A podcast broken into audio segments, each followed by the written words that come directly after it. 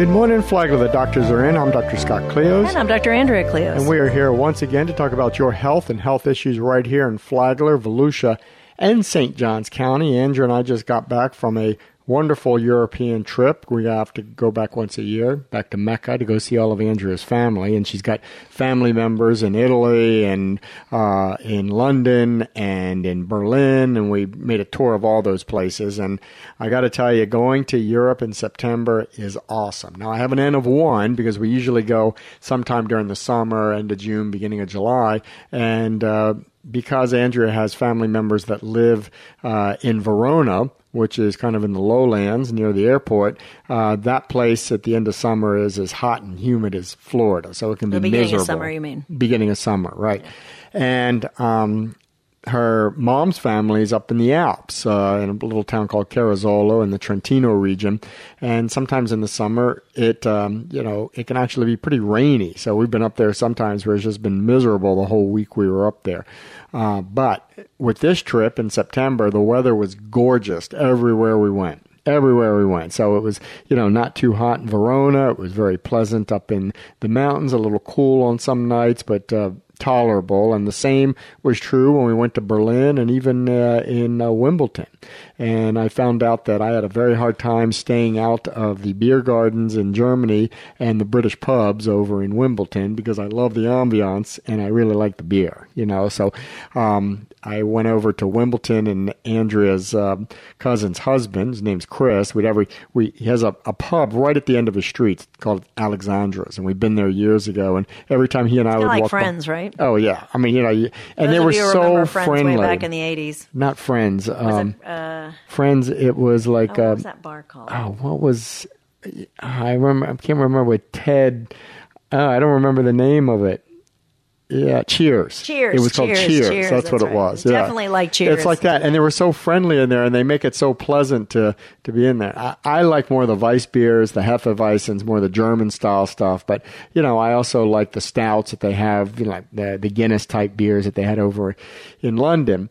But you know, every time we'd walk by Alessandra's, uh, Chris and I would be out walking. He goes, "You want to pop in for a pint?" And I'm like, "Yes, I do. Of course, I do." And we'd go in, and it would be so good. And he'd be like, "Should we get another?" And I'm like, "Well, maybe a half." And he goes, "Well, why don't we just do a another pint?" I'm like, "Okay." And so you know, we do that a couple of times every day, and uh, it was so good. But I found out that my limit uh, for doing something like that is about three weeks because the last day Andrea and I were in the Gatwick airport and we were staying uh, in the in um, the airport hotel and I was eating some breakfast and every time I took a swallow of something I got this stabbing pain right in the middle of my chest so I think I gave myself a little esophagitis from the you know drinking too much beer and drinking all that coffee when I was over there Right. so, that's we were my staying limit in three Wimbledon. weeks The last night we stayed at the airport hotel, but between Wimbledon and Berlin, where you were drinking a lot with Ulf too, and Yeah, drinking a lot of coffee, and then a lot of coffee in Italy and a lot of beer Yeah. in the bars I'm in the Alps. detoxing I'm in a detox mode right yeah, now Yeah, so we all kind Intermittent of fasting. imbibe when we are on holiday. Well, some of us do. That's why I'm afraid to retire. If Andrea tells me I have to retire, I'm, I Well, might I might be in the pubs that. all the time. I, thank goodness I didn't do too much of that. A little no, bit. Andrea is better. She contained herself. Yeah. I'm weak, but I admit it. I'm weak. But those of you who it. may be having some uh, indigestion or heartburn, if you are a heavy coffee drinker and alcohol drinker, they both stimulate acid reflux and heartburn and as- uh, esophagitis. Um, so make sure that you eliminate those toxicants so that you don't have those terrible symptoms. And remember not to confuse that with heart disease. That can sometimes prevent it's similarly. sometimes it's tough. You know, if there's any doubt, go see your doctor because they can. or go but to the emergency if it's mine- severe, I mean, and it diff- continues to get worse. Right. Mine, uh, the the difference was mine wasn't exertional. It's not like I had chest pain walking to the the um, the, the terminal. My chest pain was every time I took a swallow of something, so I knew it was esophageal. But you know, midsternal chest pain can be caused by reflux and it can be caused uh, by you know coronary artery disease, and you got to make sure it's uh, one or the other because they tr- they're treated vastly different, and the consequences can be very different as well. But, you know, fortunately mine resolved pretty quick. I didn't do too much damage. I came back and Andrea put me back on a strict diet and told me uh, that if I went and drank Healthy another beer. choices. Yeah, she just told me I had to eat healthy. I've been doing my intermittent fasting, gotten rid of some of my weight. I gained about eight pounds, which is about normal for me. I usually tell people I gain four to five kilos, which is probably, you know, eight to 10 or 11 pounds. Uh, so I was right in there. And, um, uh, but I know how to make it go away. Right, and Come that's what's and great do- about Shield of Life, our program, because we we teach you how to get it off, but then we teach you you can have fun. We just show you how to get back to who you were after that happened. So one of the cool things we did, we did a lot of cool things. Wait, really before we go on with that, just remember your thought because I want you to talk about that. But you know, I, it got me thinking again about you know c- calories and and pounds, and we've talked about this on the radio in the past. Uh, but you got to remember that a pound of fat, which to us, you know, you look at, well, I only lost one pound, which sounds insignificant. But if you actually look at a pound of fat, it fills up a plate. I mean, a, a pound of fat is a lot. A lot. A lot. And you got to remember that one pound of fat from previous research has about 3,500 kilocalories in one pound of fat, right? So if you are, if you assume that the average adult needs about 2,000 kilocalories a day um, for just existing, if you're just going to maintain, if you're doing that intermittent fasting, the best that you can help hope for, let's say you eat nothing, all right, nothing. So if you need 2,000 calories every day, so on day one, if you eat nothing else and you just burn that fat, you're not even going to burn one pound of fat right? I mean, if it's 2,000, you still got another 1,500. So you got to assume you're going to lose about one pound every two days. That's a reasonable amount of weight loss if you're trying to utilize your reserve. And anything more than that is just going to be water. So you can't be disappointed if you fast for, or you do the intermittent fasting for three or four days and you say, I've only lost two pounds because that's about the rate I've been going. Right. You know, I mean, I, I'm, I'm not back down to my ideal weight, but I have slowly over the last week lost about three or four pounds, which is all I can expect. So, Well, and one other thing that makes you lose weight more rapidly is if you're burning more rapidly because you're exercising and you're weightlifting. So you're you you know increasing muscle mass and you're actually you know doing more cardiovascular exercise than would be expected. You're going to actually learn lose weight at a more rapid rate. but again, you know, you've got to do that appropriately because, um, you know, the old uh, formula of 220 minus your age gives you your estimated max. And they uh, presume that, you know, most of our muscles, like our heart, our skeletal muscles, they preserve, they prefer to burn fat, fatty acids, for fuel. But there's a caveat because fatty acids are difficult to mobilize, your body can switch and your muscles can start burning carbohydrates. So if you go to carbohydrate metabolism, you're not going to be burning your fat, you're just burning up your, your sugars in your blood, which will then give you this uh, rebound desire to replenish those sugars by eating a high starchy or sugary food. So you want to stay at about 65 to 70% of your estimated heart max uh, to preferentially burn those fatty acids, and that will help in that process, maybe burn them a little more efficiently. And I've noticed over the years because you know I've maintained my heart rate in that 65 to 70 percent range. I think those mechanisms become revved up, and you become more efficient at burning fat because if you're always you know, if you're doing nothing or you're always exercising at 100% of your estimated max, you train your body to preferentially burn carbohydrates, and then you're going to get stuck in this rut where your body doesn't want to burn your fat reserves because it assumes you're going to use them one day, and you just keep burning your carbohydrates, and it's this vicious cycle where you deplete you deplete your blood sugar, and then your body craves to put that back and not burn the fat. So I think it's imperative that you understand that physiology and the goal is to try to preferentially burn those fat reserves when you've been through an episode of overindulgence like we've been over the last three weeks. Right. Exactly. And that becomes very important too to help you know that calculation. So 220 minus your age, that's your total, that's your max heart rate. And Estimated. you are estimated. And you want to take 60 to 75% of that. And that's where you want your heart rate to be when you go to the gym and you're working out. That's exactly right. And I can almost tell where my heart rate is now because I've been doing it for so long.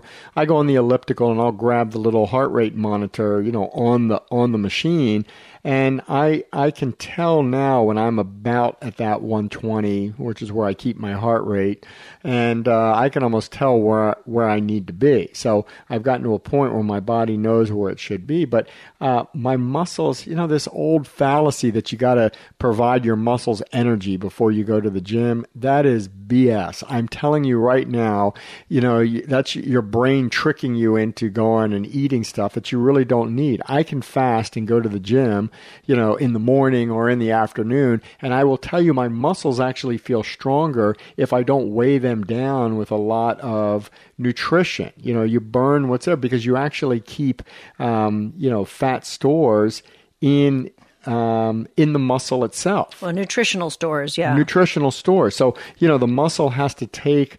You have to take those free fatty, or I'm sorry, the triglycerides out of the fat cells, and then you push that stuff into the muscles in the form of free fatty acids, and well, that's and the what muscle they're using. also has glycogen muscle. too. Right, so it can use these these carbohydrate stores if you're going into like a high exertional state or something prolonged. So when you're running a marathon and you're you're giving everything you've got for two and a half hours, you're preferentially burning carbohydrates at that point, right? It's no longer fats. Yeah, and then you can deplete that. And you can deplete that, and that's when these people quote hit the wall. yeah. They crash because you know they have nothing left. The the muscles are working too hard to actually effectively use uh, fat for metabolism, so they switch over to the carbohydrates, the glycogens, and uh, and once that's depleted, they have nothing. So you see these people just collapse; they can't move anymore. So You know, I had an interesting patient the other day who came in to visit me and uh, weighed over 300 pounds, 320, maybe about 5'10 or so. And uh, all his weight was really in his chest. I mean, he had a huge, huge chest. He had big thighs, but I mean, not really. They were normal kind of, but I mean, he had muscular thighs, I should say. And, um, but he had this huge chest. And uh, I put him on the body composition scale, and he his muscle mass for his body was 185 pounds.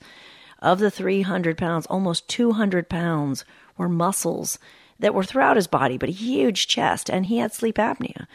And he's like, you know, I just can never lose weight, and I'm like going. And he goes to the gym and he does weightlifting about an hour and a half every day. And then he does some yoga and Tai Chi. So he's flexible despite his big size. But I'm like, dude, you got to stop doing weightlifting, man. You're just, you're, you're, the sleep apnea is because you got way too big of a chest for your body mass. And you really got to understand. And when we teach you all in Shield of Life about nutrition, one, we don't count calories, we teach you how to eat um, and how to fast. And then we also go through the breakdown of the type of exercise and how to vary it because it's really not just about weightlifting. It's about cardio and the right cardio. It's about, um, it's about, uh, stretching and yoga, which Scott went into detail a couple of weeks back when he talked to you about, you know, what it was like when, you know, for our anniversary back in the, in the, um, springtime when we went to, um, out to Costa Rica and we were doing more stretching and yoga, which he wasn't akin to and wasn't sure he liked it, but then after really has embraced it. And then the other thing we that's encourage because you all the do young girls in there doing that booty popping. is plyometrics. And plyometrics are short burst exercises that help build short uh, muscle fibers. And that helps bulk muscle more quickly. So really exercise should be divided between those four categories. And um, and depending on if you're trying to lose weight or you maintain weight, the dur- the duration of that varies of each one of those, and each one of those have impacts and benefits to the brain and the gut biome. So God designed us to move and to move in different ways. And way back when, we didn't have these specific things divided up. We just did them by gardening, by working our outdoor lives. But now that we're all inside and sitting at desks, or a by desk hunting and gathering. and hunting and gathering, and now by sitting at our desks, we're just we're just kind of we need to understand the dynamics of what we had and be a part of that outdoor life as well as those different types of movements. All right, we're going to take a quick break. If you have any questions for myself or Dr. Andrea, as always, you can email us at the doctors in DOC, T O R I S I N at WNZF.com.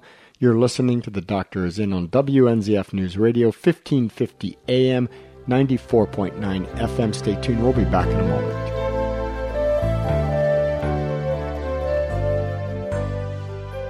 Radiology Associates has been a trusted name in Volusia, Flagler, and St. Johns County for over 50 years. Radiology Associates is the first and only radiology provider to bring our neighbors of Flagler County 3 Tesla MRI, 64 slice CT, and time of flight PET CT in our Palm Coast Imaging and Town Center Imaging locations. This is our community. Our doctors live here and strive to provide only the best care to you, our neighbors. For more information about Radiology Associates, visit us online at radiologyassociatesimaging.com.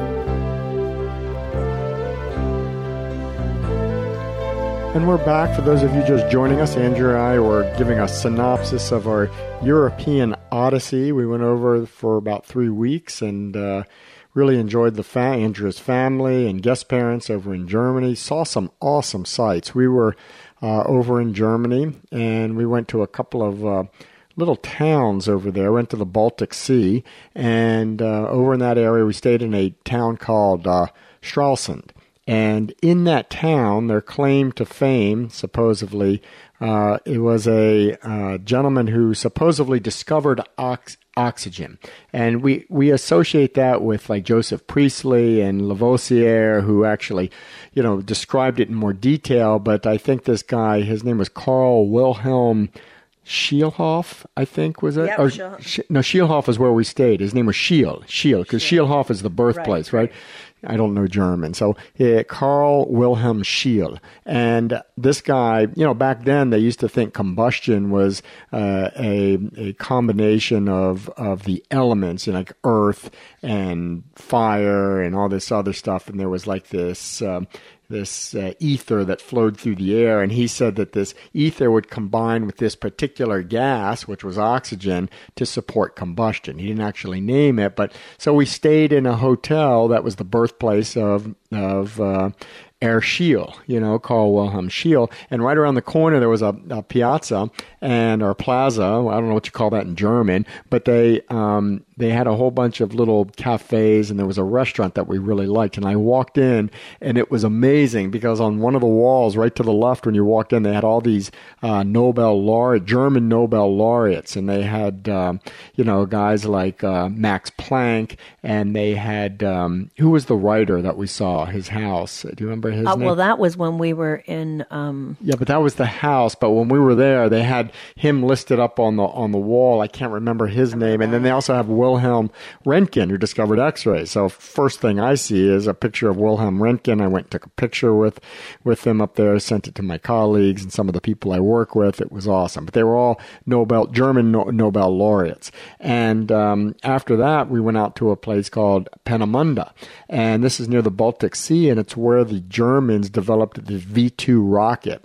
And you know that's kind of kind of a sordid past because it was uh, designed to basically wreak havoc on London, and the V stood for vengeance, and that was the Germans' way uh, late in the war to retaliate against um, England for the bombing of Berlin. So they would send in these ballistic rockets and just you know devastate sections of London, uh, but you know it also ushered in the age of rocketry, and a lot of the information that was gleaned from that project basically got us to the moon because uh, they go through all of this history of the guys that were in charge of that, and they were Nazis. I mean, you know, the guy that was the head was started off as a 25 year old, and he was an early rocket scientist, and his name was Wernher von Braun. And after the war, you know, there were some stipulations about bringing Nazis over and employing them in the United States. It was illegal, so they had to whitewash his his record a little bit. But the guy was um, basically instrumental in developing our space program. You know, the the Apollo rockets and all the rockets uh, prior to that,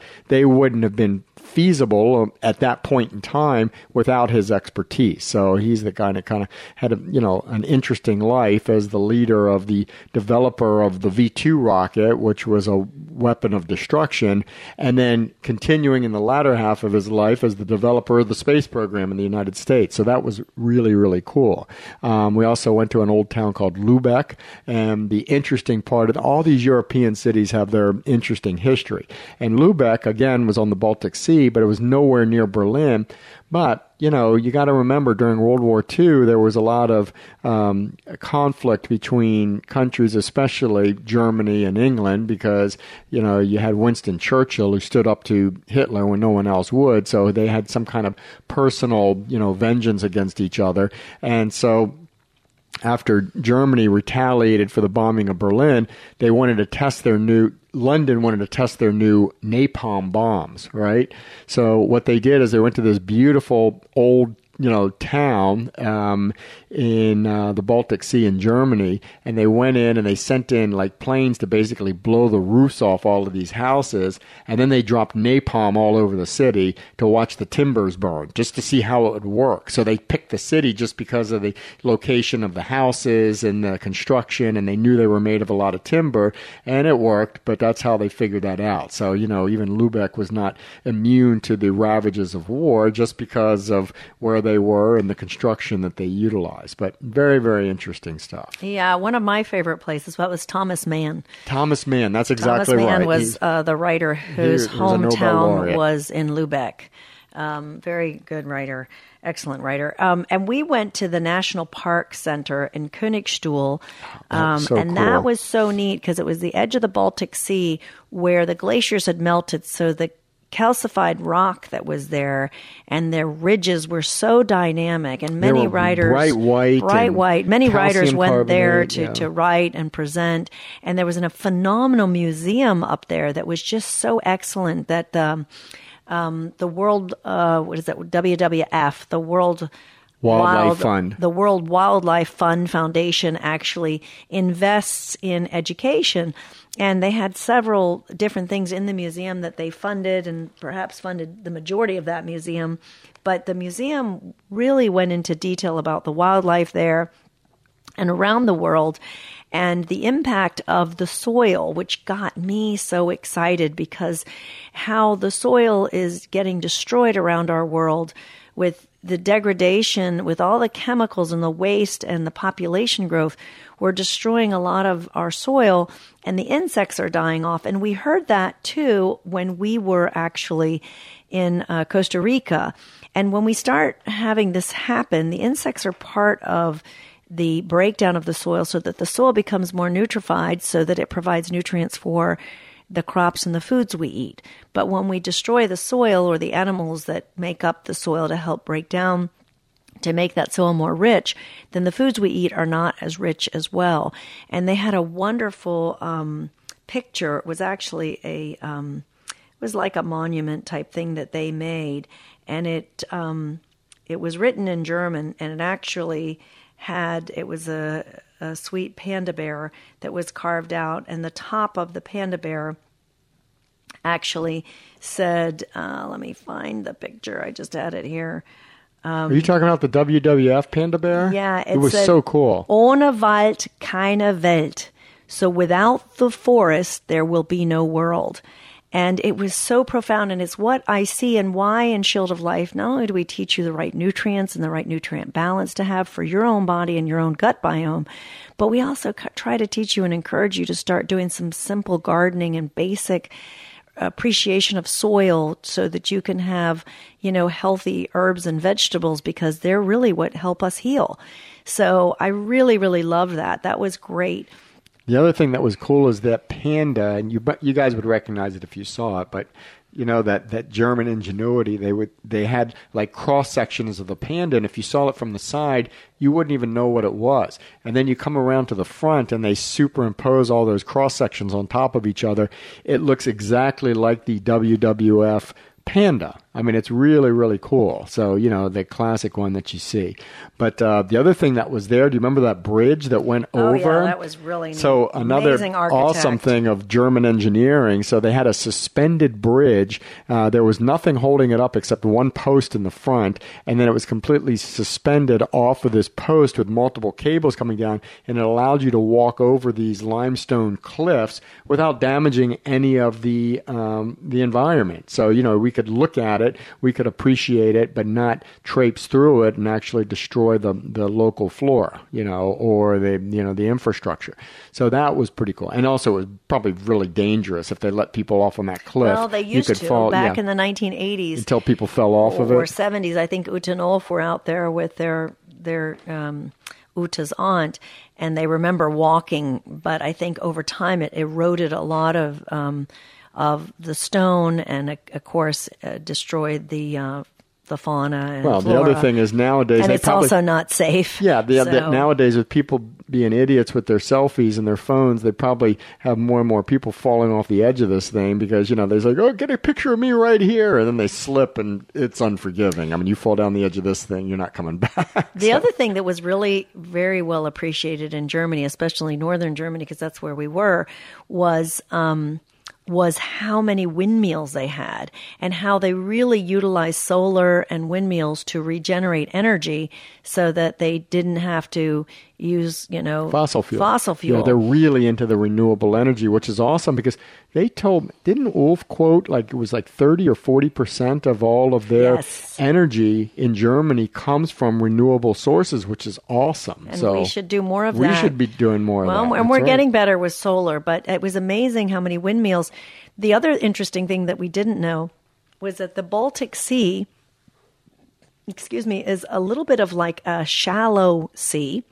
It is a And shallow as a result of being a shallow sea, they had lots of windmills out in the sea area that would help take in the wind and generate energy, which was very good because when we put those sol- when we put those windmills out in farmland, it, it really creates a problem because they have noise and actually can make disruptive noises to the the farmers and the people that live nearby. Because when the air turbulence is it, it becomes um, unstable, it actually can make pop noises and swirl noises and high pitched noises, and it's it's not comfortable for the people who live in the surrounding areas. So out in that um, basically shelf area where the ocean wasn't too um, deep and it was kind of protected from the greater ocean.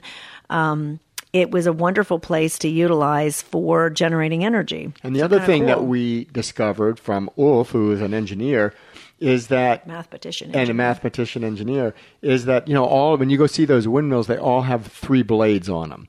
And I thought that would be the most efficient way to do those. And I said, well, maybe if they had more blades, it would be more efficient. He goes, no, actually, he goes, the most efficient one is one blade. He said, if you have one blade, they have shown that this thing will be most efficient. He says the problem is aesthetically, it looks funny with one blade or two blades. So they decided on three blades was the minimum to make them aesthetically appealing so people weren't upset about the appearance of these things. Isn't that amazing? Yeah, You know, yeah. but it's just three blades. And I'm like, well, why don't they have a whole bunch of blades? He says, no, it becomes less efficient with more blades because each one of those blades has weight. So, but you can actually do the same thing, possibly even better with a single blade. And some people argue they say, "Oh, windmills are terrible because of the it's hard to break them down and you and they they themselves become detrimental to the environment because the breakdown process." But Ulf explained to us that they're going through trying to really look at the best way to fix that Recycle and them, yeah. recycle that. Um, but remember, we are destroying our Earth so rapidly with overutilization and, and not efficiency. And we really, really need to find other ways of fuel. Um, and so, you know, it's trying to find that see, balance. We need to take the lead of the Europeans. They're way ahead of us on this, I believe. So, anyway, that's all the time we have. If you have any questions for myself or Dr. Andrea, as always, you can email us at the doctors and D O C T O R I S I N. Stay happy, stay healthy. We'll see you next time. The doctors are out. The Doctor is in radio show paid for by Radiology Associates.